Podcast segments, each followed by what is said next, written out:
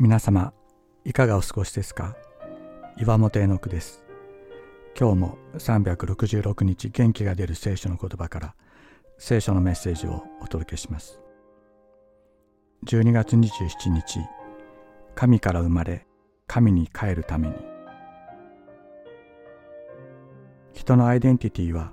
自分が誰の子供であるかということがその基盤となります。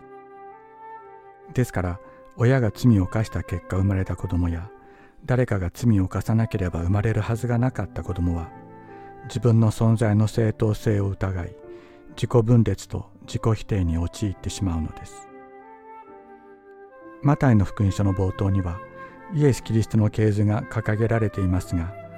この中には親が罪を犯さなければ存在するはずがなかった人たちの名前が含まれています。もし人の本質が先祖から続く血の中にあるのであれば、誰が自分の存在を正当なものであると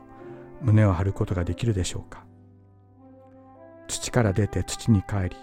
滅んでしまう私たち人間を、神から出て神に帰る存在へと本質的に新しく作り変えるために、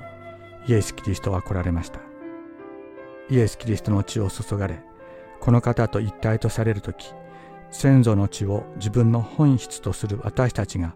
キリストの血を自分の本質とするものへと生まれ変わるのです。私自身も、祖父が岩本の家を壊滅させるような罪を犯さなければ生まれることはありませんでした。またアメリカが長崎に原爆を投下し、一度に7万人に上る人たちを殺すという大罪を犯すことがなければ、私は生まれることはなかったのです。詳しくは366日元気が出る聖書の言葉、8月10日を参照してください。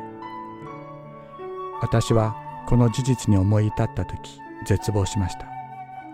人の罪を指弾し、原爆を糾弾すれば糾弾するほど自分自身の存在を否定することになるからです。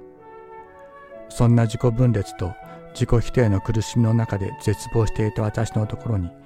イエス・キリストはやってきてくださり、聖霊を注ぎ、十字架の血を注ぎ、私を十字架のキリストご自身に接ぎ木してくださいました。私はキリストの血、聖霊によってキリストのものとされ、新しく生まれ変わったのです。すべての人にご自身の血を注いでくださるキリストがいます。神にあるアイデンティティを与えてくださるキリストがいるのです。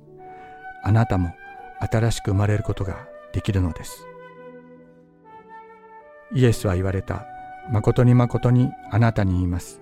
人は新しく生まれなければ神の国を見ることはできません。肉によって生まれたものは肉です。御霊によって生まれたものは霊です。ヨハネの福音書3章3節6節。その後、私はすべての人に私の霊を注ぐ。あなた方の息子や娘は預言し、老人は夢を見、青年は幻を見る。その日私は男奴隷にも女奴隷にも私の霊を注ぐ。ヨエル書2章28から29節。